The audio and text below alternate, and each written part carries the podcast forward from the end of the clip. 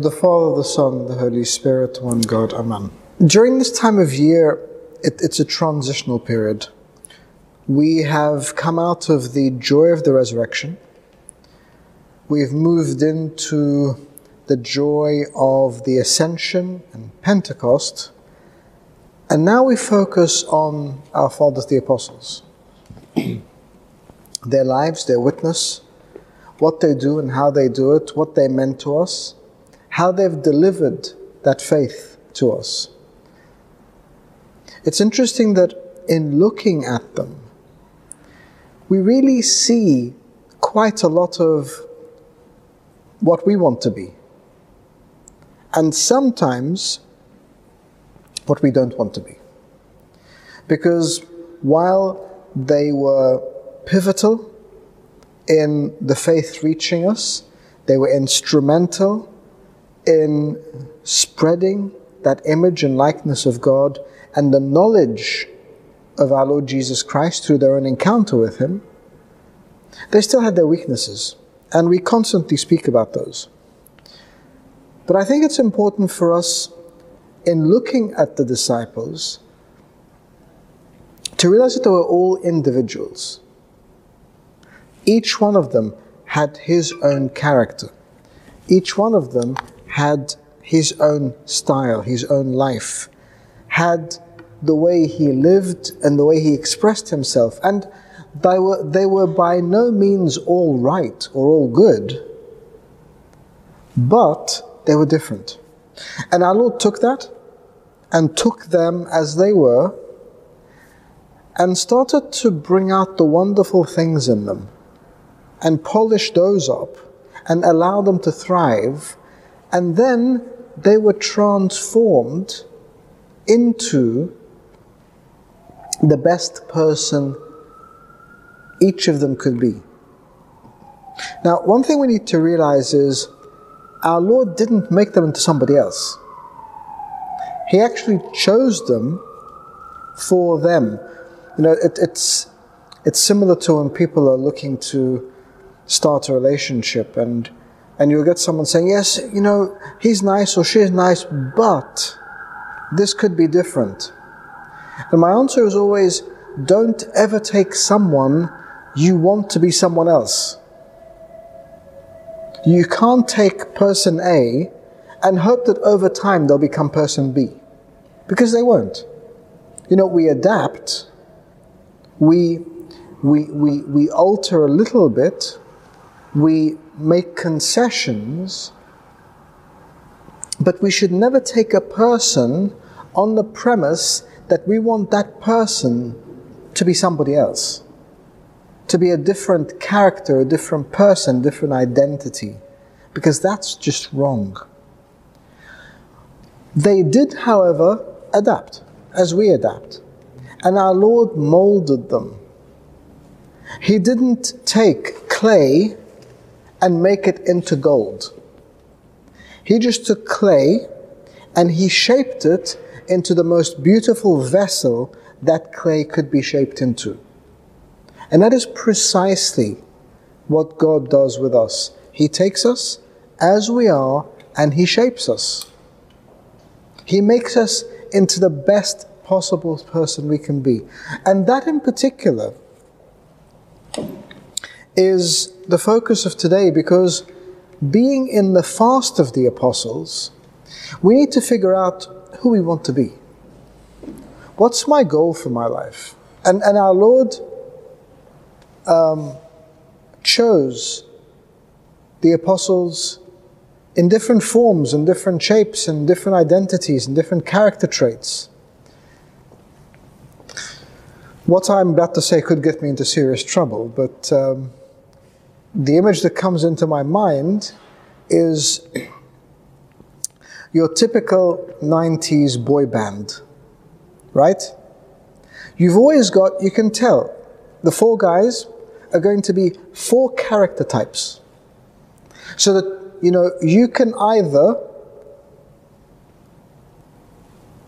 like one of them or want to be one of them. But you can associate with a particular character type. And of course, I'm not inferring that the disciples were a first century boy band, but our Lord chose them with that mindset of having different character types. You know, are you an impulsive Peter? That's fine. Are you a James or John who want to be close to the seat of power? That's fine. Are you um, a Thomas who sometimes doubts? That's fine. And so on and so forth. Which of those are you and which of those do you want to be? So, as we're fasting the fast of the apostles now, we need to look at two things. Look at the before and after of these disciples. And you can either relate to the before and want to be that before and shaped into something better, or look at the after and aspire to be that character. So maybe you can look at St. Peter being impulsive and saying, well, okay, that's me, but I want to change a little bit. I, I, I don't want to be like that. I want that impulsive nature of me to be not changed, but, but molded so I get the best out of it. Or I look and look at St. Peter when he went and preached after and say, you know what, that's what I want to turn into. So during this fast of the apostles, let's make it relevant by looking at the lives of the apostles and relating to them. One thing we need to realize, though, is the common denominator in all of them, no matter what shape or size or character trait or identity they had, they all had one thing in common. And that is a heart that loved the Lord and a heart that chose the Lord over all else. And what you need to realize is that they chose our Lord twice. They chose him the first time when he said, Follow me. And they left all and followed him. And they chose him the second time when he met them in the upper room and said, Fear not, it is I. And he sent the Holy Spirit upon them. And they went out and they preached. And they lived. And they proclaimed him. So they chose him twice. And in very different settings. What about us? What are our hearts? Is my heart powerful enough, strong enough, clear enough, engaged enough with our Lord to be able to choose Him twice? To choose Him when it's nice and exciting. You know, we can all follow a charismatic person. Someone comes up and they have this charisma about them. yeah, I want to be with that person. I want to follow that person. And they left all and they followed him. But then when they had become more developed, matured, molded, when they started to really understand after the 40 days that he had spent with them, teaching them all things pertaining to the kingdom, after the three years he mentored and discipled them, then they knew the core of the message and what he wanted, and they were able to follow him from that point and spread his message and his word. Are we ready? Because being with our Lord does not come without its challenges. You know, in the Gospel of St. Matthew, chapter 11, we read, Take my yoke upon you and learn from me. So, be like me. For I am gentle and lowly in heart. So, am I willing to accept our Lord and be like Him and be gentle and lowly in heart? Or am I constantly convinced that I must just fight for everything? See, there's this new streak of revolutionary passion in the world. Don't misunderstand me. Revolution is a great thing. Revolutions have shaped this world. They have changed this world. They have freed people. But it depends what we are revolting against, what we're revolting for. It depends what we want to achieve. It's not just about being angry, it's about wanting to achieve something better. And the revolution that we live as Christians is not a revolution of anger. Because you know what? There's enough anger in the world. The world is not going to be shaped by more anger. If you have um, a glass that is, you know, of yellow liquid, and you throw more yellow into it, it's not going to change it. If you put a drop of blue in it, what does it become? Green. It changes it. It changes it intrinsically because what you are putting into it is different to what's already there. So throw as much anger into the world as you want. It's not going to change it. Have a revolution of anger. Have a revolution of spite. It's not going to change a thing. But be lowly, be gentle, be sacrificial, be loving, be forgiving. That changes the world. Be contramundum. That's what they called Saint Athanasius. Saint Athanasius, the 20th patriarch of our church, one of the great fathers of the Christian church, for whom we all look to the establishment of, of the creed as we know it, they said to him, Athanasius, the world is against you. He said, well, you know what? I'm against the world. But being against the world, being contramundum, didn't mean he was going to go out and burn things down and blow things up and, and, and hurt people. It meant in faith, in teaching, in spirit, in heart, in life. That is what it means to be contramundum. That's what it means to be against the world. It means you have a tidal wave going one way, and it is in the world sometimes a tidal wave. And you stand in the midst of that, and you say, you know what? No, I'm not going in that direction. But how can you swim against that? Peter, the man's dead. Your teacher is dead. He's in the tomb.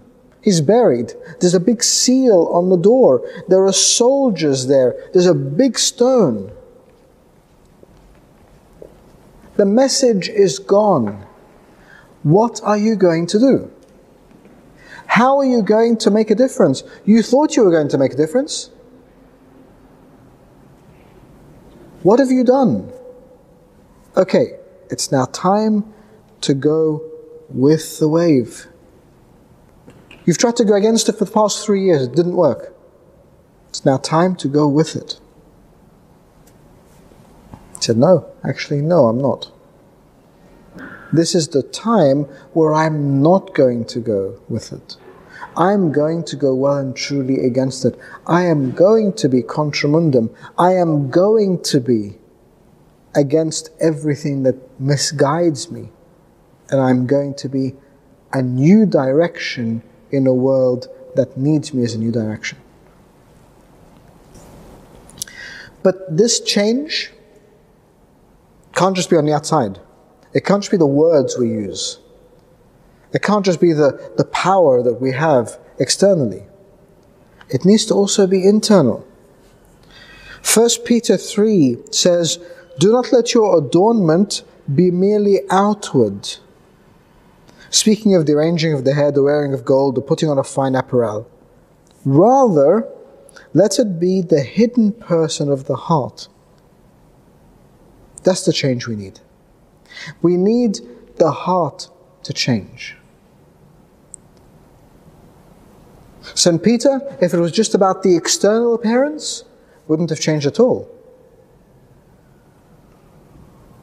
St. John, any of the disciples, they wouldn't have changed. You can see through a peripheral external change. You, you can tell. If someone's just changed on the outside, you can tell. But when someone changes on the inside, you can also tell. You know, we're all usually smarter than we look. For some of us, it's a very good thing. And we all know how to deal with people. You develop a sense. You know, sometimes we're gullible, sometimes we get taken, sometimes things get past us, and that's just part of being human. But you can usually tell when someone is not being genuine. You can usually tell when someone is just peripherally gracious, giving you lip service, saying what you want to hear. You can usually tell. But you can also tell when someone is different on the inside. You can usually tell when there is a strength that comes from inside. The strength that comes from the outside is sometimes like that very hollow sound. And you know, you can tell. It's hollow. There's nothing there. It's, it's a shell. But you want real strength? Solid. It comes from within. And you can tell that person, and we can tell. Because you know what? When we are just strong on the outside,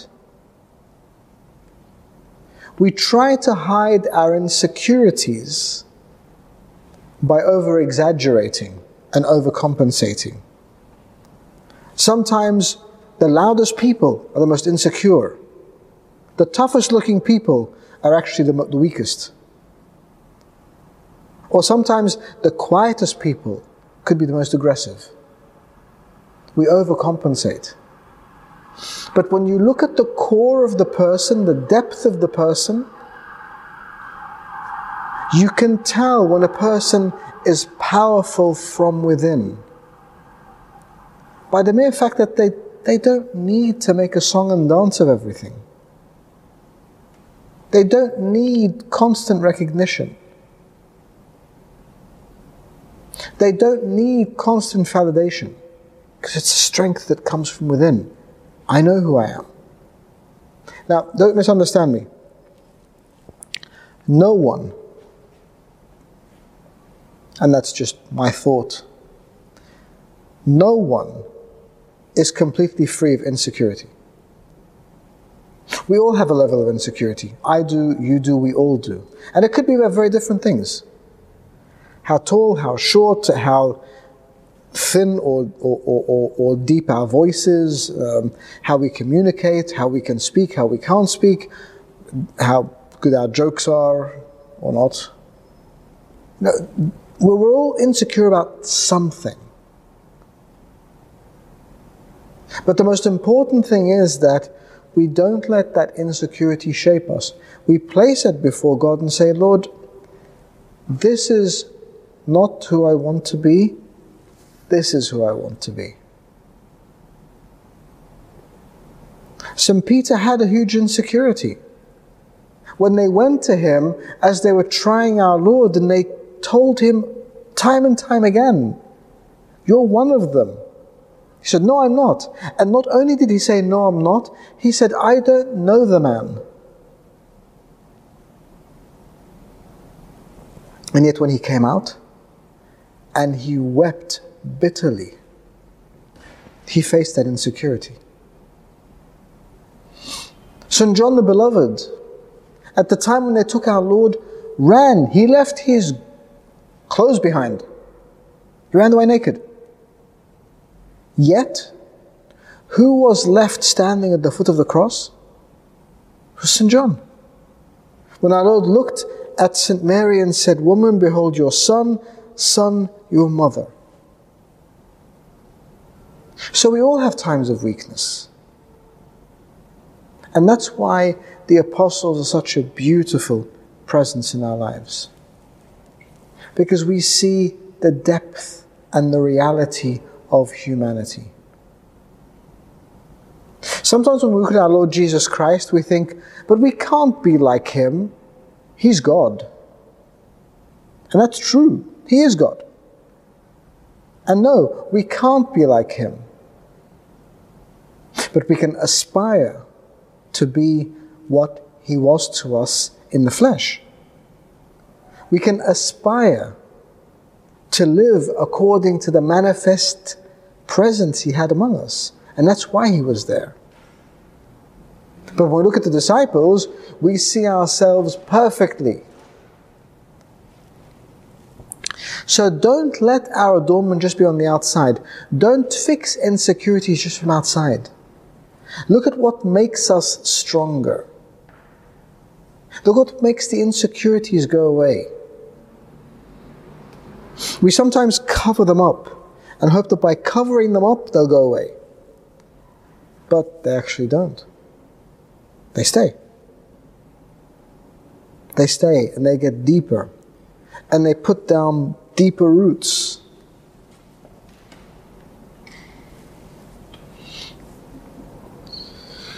Proverbs 12:25 says, "Anxiety in the heart of man causes depression, but a good word makes it glad." The good word that we have is the living word. If my heart is filled with the anxiety of the world, then I am brought down to the level of the world. But if my heart is filled, filled with the Word, the presence of God, the empowering presence of God, that changes me. It makes me stronger. It makes me glad. How can you be glad? I'm glad because I see the richness and the beauty. I'm glad because I see the reality of who I can be and how strong I can be. I'm glad because I realize that I'm different. I'm glad because when I see the Word, when I'm touched by the Word, then my life changes. My life turns around and I become renewed. I'm no longer drawn down by the world, I can rise above it.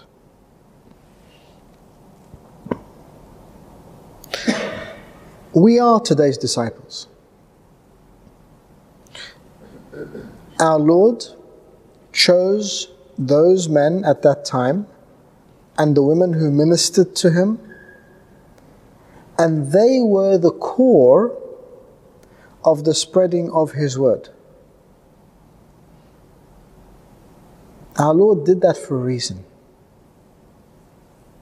Because he knew that each and every one of them would relate to one of us,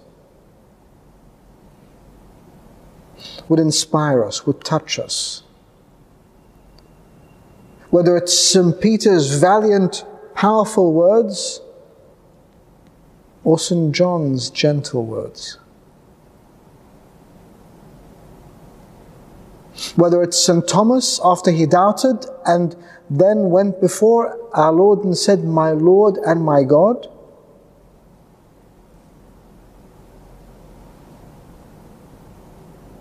Or St. Paul, who went completely in the other direction. And then, having encountered our Lord, in blindness, regained his sight. Remember the story on the way to Damascus. When he fell and he couldn't see, he was blinded. But through that blindness and through the scales that came out of his eyes, the world looked very different. He saw something very different.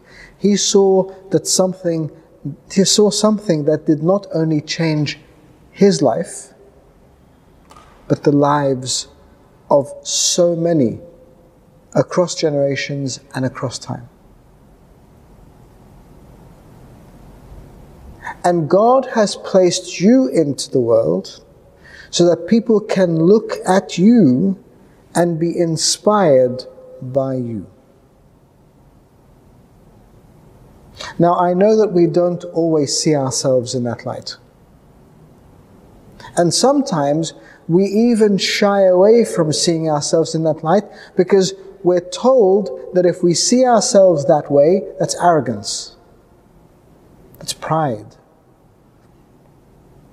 It's not at all. I don't want you to see me for me. I want you to see me as God's handiwork. I want you to see me as God's creation.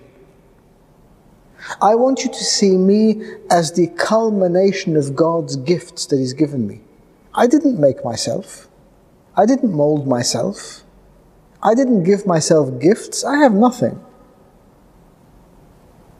But I am, by the grace of God, what I am. He gives me all things to make me who I am today and to allow me to be instrumental in His plan. So during this fast of the apostles, don't just fast, fast as an apostle. Fast to make a difference. Fast to be the best person you can be. By the grace of God, leave yourself in His hands to be molded. Because it is only when we leave ourselves in that way that He shapes us as He shapes us. And when He shapes us that way, it is beautiful. It's powerful. It's instrumental not only to ourselves, but to all those who see us and are touched by us. You know, 2,000 years down, down the road, today, we're speaking about those apostles. Those simple men. Those men who had flaws, yet allowed themselves to be shaped and to be molded, to be transformed. And our life here is about transformation. Don't be satisfied to just be. Want to be the best you can possibly be. And that will only be by God's grace, through God's molding of us, in the fulfillment of God's plan for us, and above all, with the promise of the salvation that He gives us when we reach His kingdom. And glory be to God forever.